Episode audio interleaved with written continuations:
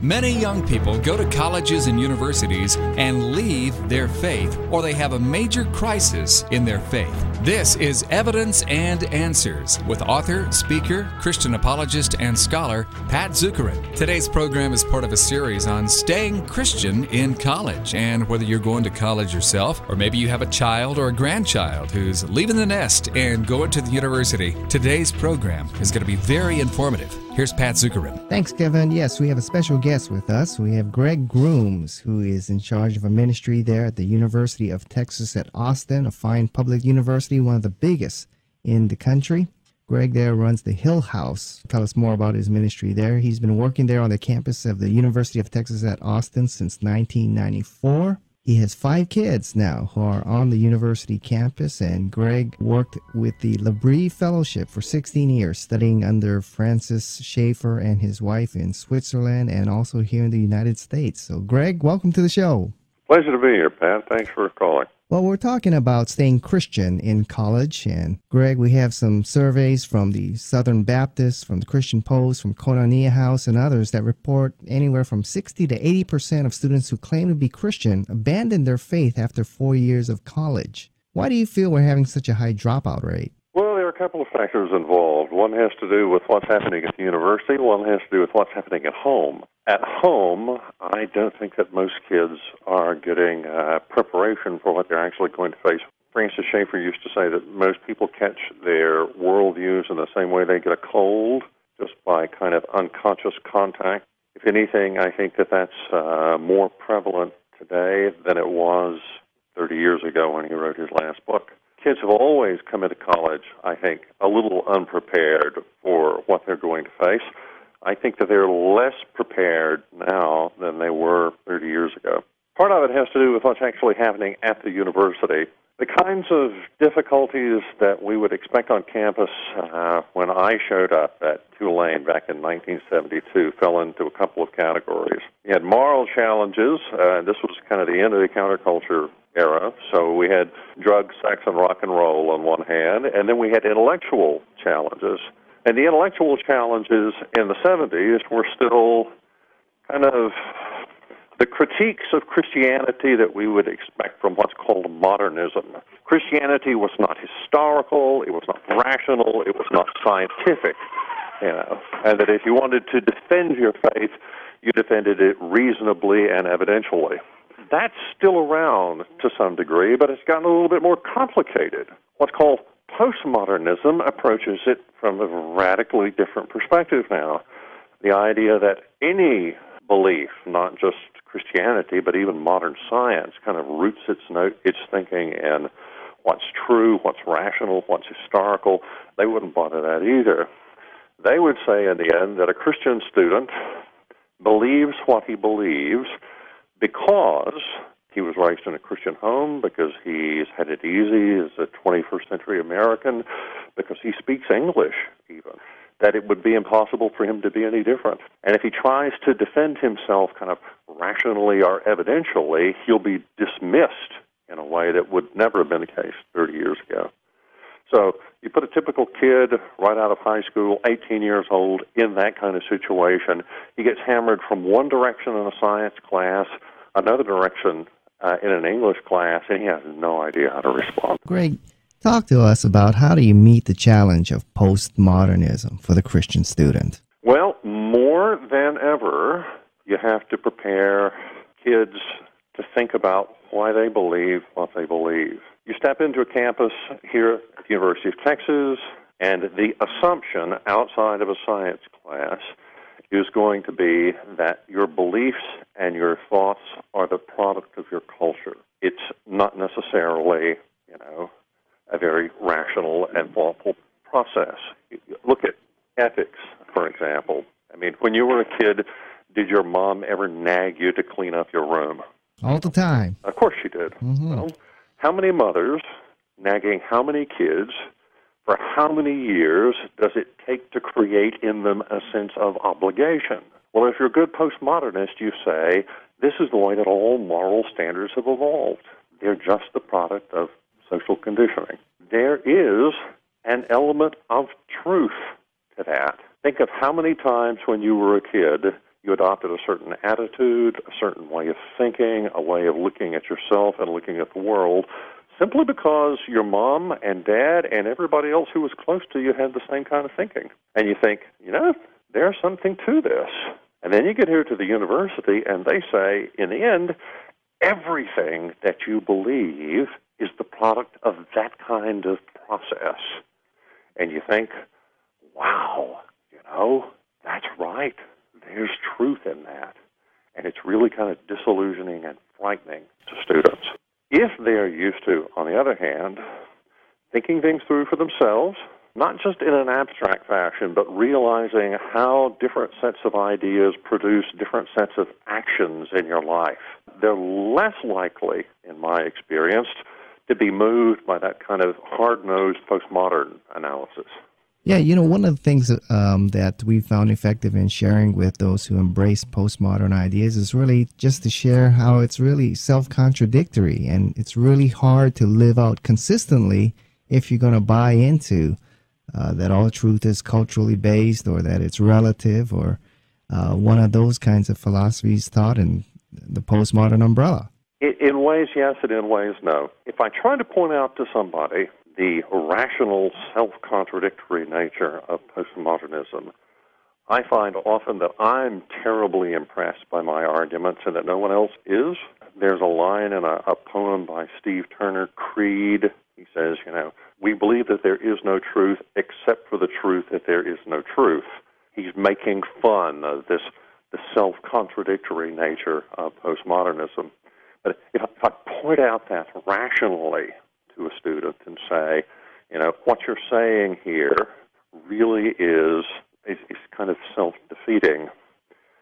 it generally doesn't make any difference to the vast majority of them. If, on the other hand, I can point out a little bit more of, of what you actually said there, that uh, you're saying this, that you believe this, at the same time, you're living in a very, very different way if they're going to be teachable, that's the point at which they're going to be teachable. They're not concerned about being kind of rationally consistent, but they are concerned about there being some kind of authenticity between what they say they believe and the way that they really live, act, and think about things. Well, Greg, uh, can you give us an example, maybe, of a dialogue that you've had with someone who embraced really the ideas of postmodernism and how you were able to really open the door to show them, well, you should really consider what you believe here and really be able to point out some of the weaknesses that they should be considering regarding their position on truth and relativism and all that. We had uh, a study here on September the 10th, 2001, and the only reason that I remember that date is because of what happened next. And we were discussing the development, the evolution, as it were, of moral norms. One of the girls in the group was a straightforward postmodernist. Moral notions are just the product of social and linguistic interaction. So that in the end, you don't say that one approach is right and another is wrong. We only say that they're different. And my wife spoke to her and said, you know, well, if that's the case, then when you're faced with something that's evil, you cannot be morally outraged by it. You can only say, that's a different set of moral standards than our own. And she said, You're right. That should be my response. Well, the next morning was 9 11, and she was sitting and watching the planes crashing into the World Trade Center. And she said, she, it was like somebody hit her over the head. She said, I can't be morally outraged at this. And she got on the phone and she called my wife and I and she said, right. You're right. I was telling myself that in the end, there are no rights and wrongs. It's just a matter of social conditioning. That but is amazing. That's when amazing. I look at the reality of what's happening here in front of me on television, I realize that's not the case. This is wrong. Well, that's pretty powerful. You know, hmm. yeah, it, it, it is. It's it's it's a good story. Yeah. We're talking about uh, postmodernism, Greg and Pat. Are there any signs that maybe that's going away and where there's going to be a return to modernism? Well, it's going away academically. If you look around the country now and you try to find somebody who is kind of promoting in a department of philosophy, a postmodern approach to philosophy, there aren't many people anymore. I mean, Richard Rorty was at the University of Virginia up until a few years ago. He was kind of the last holdout. He's gone now. I cannot think of anybody who is making this argument in philosophical circles academically. Now, having said that, on the street, it's more powerful than ever. Yeah, because of the trickle down from the academy, and now the academy maybe kind of moves the other way. It's going to take a while. Sure. The street to catch up. People aren't writing philosophical texts about it anymore, but they are making movies, and they're writing songs, and they're writing novels. And the heart and soul of this is a postmodern view of, of reality. You know, it's maddening to speak to someone like that very often. It's great when you see the lights come on, like you, this this young lady that you're talking about there. But even Rob Koons, who's also there at UT, said that when he will point out to a student or a faculty member the self-contradictory nature of saying all truth is relative, it's true that there is no truth, and, and all those postmodern things, that they'll usually just say, Yeah, how about that? Huh, how about that? And that's their response, as if, so what? Well, big deal. Oh, well, in the scheme of things, you know, so what? It's true. And so at that point, you know, that ends the conversation because they neither acknowledge it or, or don't acknowledge it. They just say, yeah, how about that? Yeah, no, nobody's terribly concerned about being uh, reasonably consistent anymore. That that doesn't seem to, to move many people. Now, if you can find a difference between what someone says they believe and the way that they really look at things and think about things, like this girl on 9 11, and if they're going to listen, that's where they generally listen. It's something that Schaeffer used to hammer away again over and over and over again. One of the tests of a worldview is you have to be able to live it out. And if you can't live it out, then you need to change your mind. That is an argument that, that still seems to work.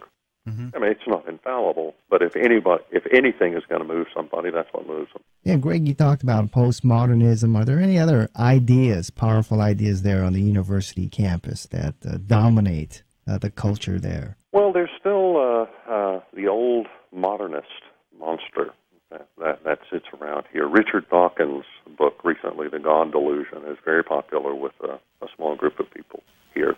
You've got uh, a kind of an old-fashioned rationalistic materialism that is holding its power in certain departments. One of the, the most prominent academics here in Austin is uh, Steven Weinberg, the physics department. He was a Nobel Prize winner, absolutely brilliant, and he is aggressively uh, and hard-nosed atheist. He is passionate about it. He writes books, he writes articles, and he does the best he can to persuade his students to, to accept his ideas. And so the worldview of naturalism is still the dominant worldview and would you say that the majority of courses are still taught from this worldview perspective? I tell you, it'll depend very much on the course that you're in. If you're in uh, a scientific course or a technical course, modernism predominates. If you're in a course on language or linguistic or literary analysis, modern languages, French, German, Italian, Spanish, etc., they are going to be hard-nosed postmodernism. I mean, one of the most radical departments on campus here at the University of Texas is the English department. We brought in uh, a fellow here a few years ago, uh, Gene Edward Veith. I don't know if you're familiar with his yes, work. Uh-huh. He teaches at one of the uh, Concordia universities up north to talk about literary criticism. And there was actually a contingent from the English department that showed up at the lecture hall, disrupted the proceedings, and shouted him down when I say that the English department is the most radical department at the university, I'm not kidding. Back when we were going to school, uh, Christianity was one of the views that was seen maybe as false or misguided, uh, but generally, you know, it was tolerated on the university campus. But now, more and more, I'm finding there seems to be a hostility towards the theistic or even the Christian worldview position in a lot of areas, as you just yep. described. I, I'd agree with you. At the same time, I'd say the hostility is different now than it used to be. The uh, hostility that was present when I was studying biochemistry at Tulane University years ago. Okay, Christianity is not reasonable. Christianity is not historical. Christianity is not scientific, but it has good moral teachings. Now, what I hear more and more is, well, is Christianity reasonable? Is it scientific? I don't really know. I don't really care. Is it moral? No. Hmm. I will not believe anything that condemns homosexuality or same sex marriages or any one of a number of other issues socially that people find very offensive. It's not that the students at that point see have embraced relativism and they see Christianity as worthy of condemnation because it's absolute. They see Christianity in lots of ways as an inferior moral system. They are as absolute in their convictions as we are in ours. They just see theirs to be superior. Isn't that a funny turn of events? It they're actually they're actually kind of arguing for uh, moral absolutes. Uh, it's almost um, a denial of relativism, and and, the number one uh, argument against the Christian faith that I run into these days on the internet, and I go all over the place on there, is not things like the resurrection and uh, the historical reliability of the New Testament and so on. It's the atrocities of the Old Testament. Uh, why did God allow or command the you know the extermination of uh, certain people in judgment and so forth? And so they, they see that as a moral moral inferior act. Therefore, the God of the Bible is morally inferior to modern man. It's so, a different world than it used to be. Well, Greg, you talked about the intellectual challenges, but you also mentioned that there are a lot of moral challenges on a university campus. Uh, describe some of them for us. Well, some of the uh, moral challenges aren't any different now than they were when I was there. We still have drugs, we still have sex, and we still have popular music and the, the settings in which it is consumed. What has changed is that uh, all of those are more acceptable mainstream than they would have been considered 30 years ago. The problem that I deal with most often for men on campus here at UT is internet pornography. 30 years ago, you had to walk into the drugstore and be willing to buy a Playboy and then carry it back to your room now, you can sit alone in your room on Friday evening and turn on the computer, and no one else will know. And it doesn't cost you anything at all. Uh, it's so accessible. It it's, is. It's not always been this accessible. You used to have to go across the railroad tracks. Yep. The very fact that it's so accessible and so private makes it way too easy. This is a huge problem, even for uh, lots of Christian guys. Yeah, Greg, you bring up a good point. You know, I was just speaking with some students who graduated from the university a few years ago, and you know, we are just having an open, honest conversation, and I was surprised. Every one of them in that room was struggling with pornography, and it began when they were on the university campus. And once you get hooked on it, it's it's really hard to break.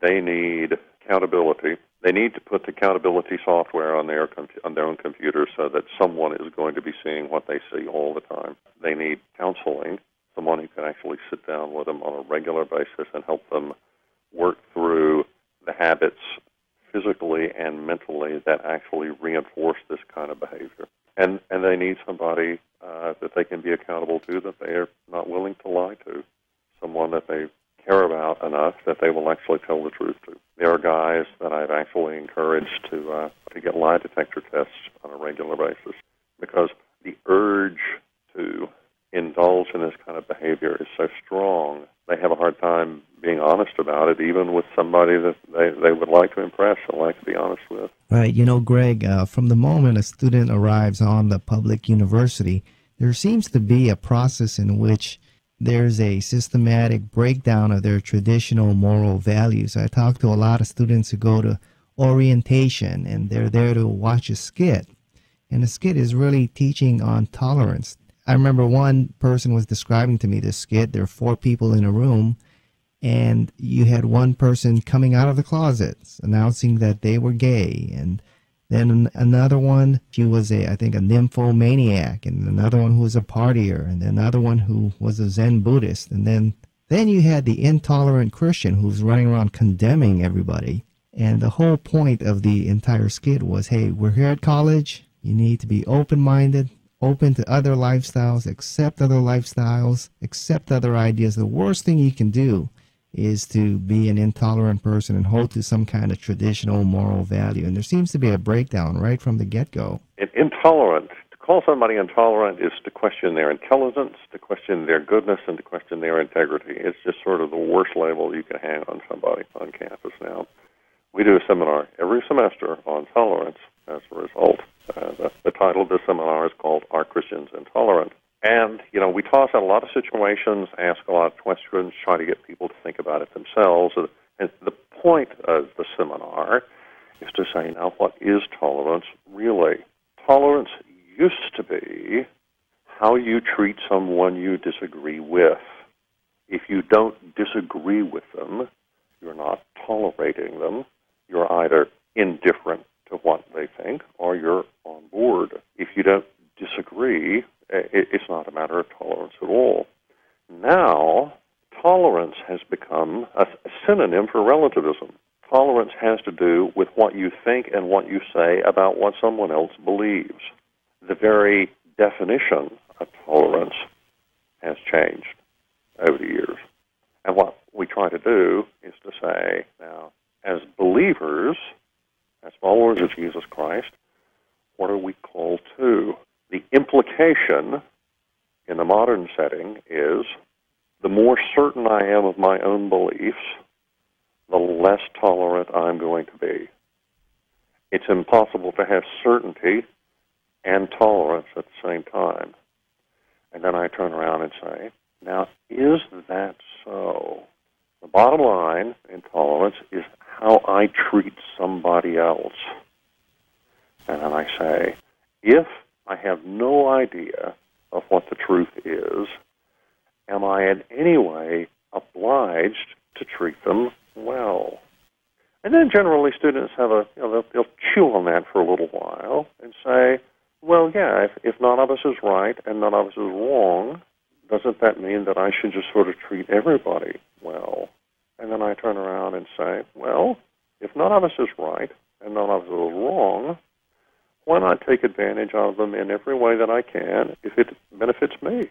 I have a friend who is uh, working in northern India with Hindus. Now, Hindus are not people who believe that their perspective is uniquely right.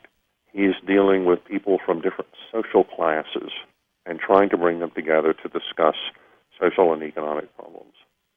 And he said the biggest obstacle that he has to bringing people together to talk is this belief that in the end, there's no truth. None of us can know it. So why should we even bother talking about it? I'm going to do the best I can to make sure that I win and that they lose. And what you're suggesting that I do is stupid. Then I turn around and say, okay, now, as believers, are we called tolerate anybody? Well, the word's not used in the New Testament.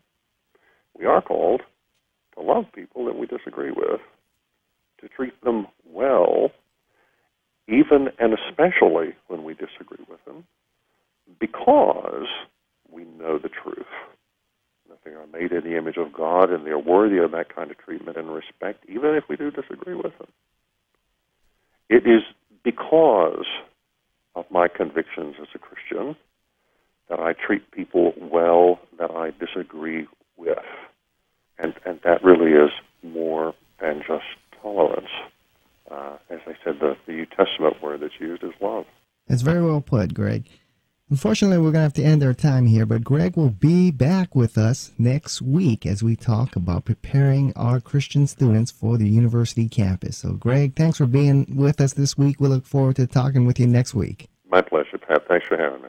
We want to thank you so much for listening to Evidence and Answers with Pat Zukeran on this timely topic and remind you that you can get this entire series at our website, evidenceandanswers.org. That's evidenceandanswers.org. You'll find some of the best resources on presenting and defending your faith in Christ to an increasingly skeptical world at evidenceandanswers.org. World religions, atheism, the cults, the occult, apologetics, scientific and philosophical arguments for the existence of God, creation and evolution, the reliability of the Bible, archaeology and history, and the end times, to name but just a few. There's a new feature on our website called iShows where you can download each individual show for just 250 on our website evidenceandanswers.org. Just like you download a song on iTunes, these are iShows that you can download each individual show you want and we got some of the top scholars on there.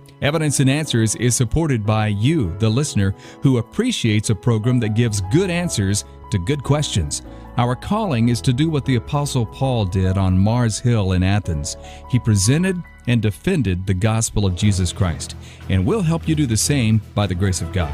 Just go to evidenceandanswers.org, and any gift or purchase of resources will be a tremendous encouragement to us. And remember that this entire series is available at evidenceandanswers.org.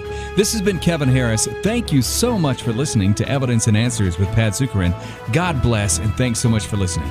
Evidenceandanswers.org.